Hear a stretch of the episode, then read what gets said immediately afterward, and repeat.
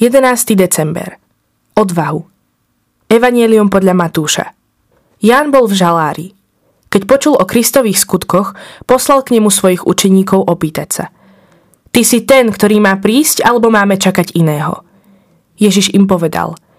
Chodte a oznámte Jánovi, čo počujete a čo vidíte. Slepí vidia, chromí chodia, malomocní sú čistí, hluchí počujú, mŕtvi vstávajú a chudobným sa hlása evanílium – a blahoslavený je, kto sa na mne nepohorší. Keď odchádzali, začal Ježiš hovo- Keď odchádzali, začal Ježiš hovoriť zástupom o Jánovi. Čo ste vyšli na púšť vidieť?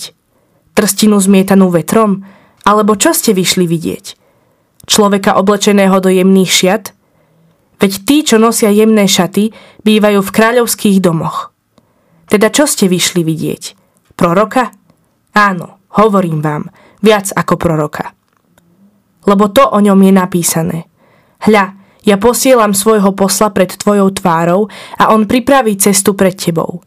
Veru hovorím vám, medzi tými, čo sa narodili zo ženy, nepovstal nik väčší ako Ján Krstiteľ. Ale ten, kto je v nebeskom kráľovstve menší, je väčší ako on. Čo sa bude diať, keď príde Ježiš? Čo uvidíme? Ako ho spoznáme? A aké sú naše očakávania.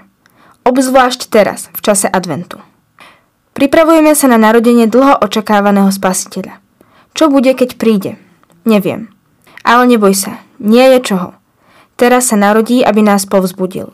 K odvahe žiť ako jeho učeníci. Aby sme žili v istote, že sme jeho a s touto istotou s ním budovali Božie kráľovstvo. A vtedy sa nemusíme báť o to, čo bude – pretože sme jeho a to je našou najväčšou istotou, obzvlášť teraz, v advente. Pane, pomôž nám dôverovať Ti a nebáť sa mať v Tebe jedinú skutočnú istotu.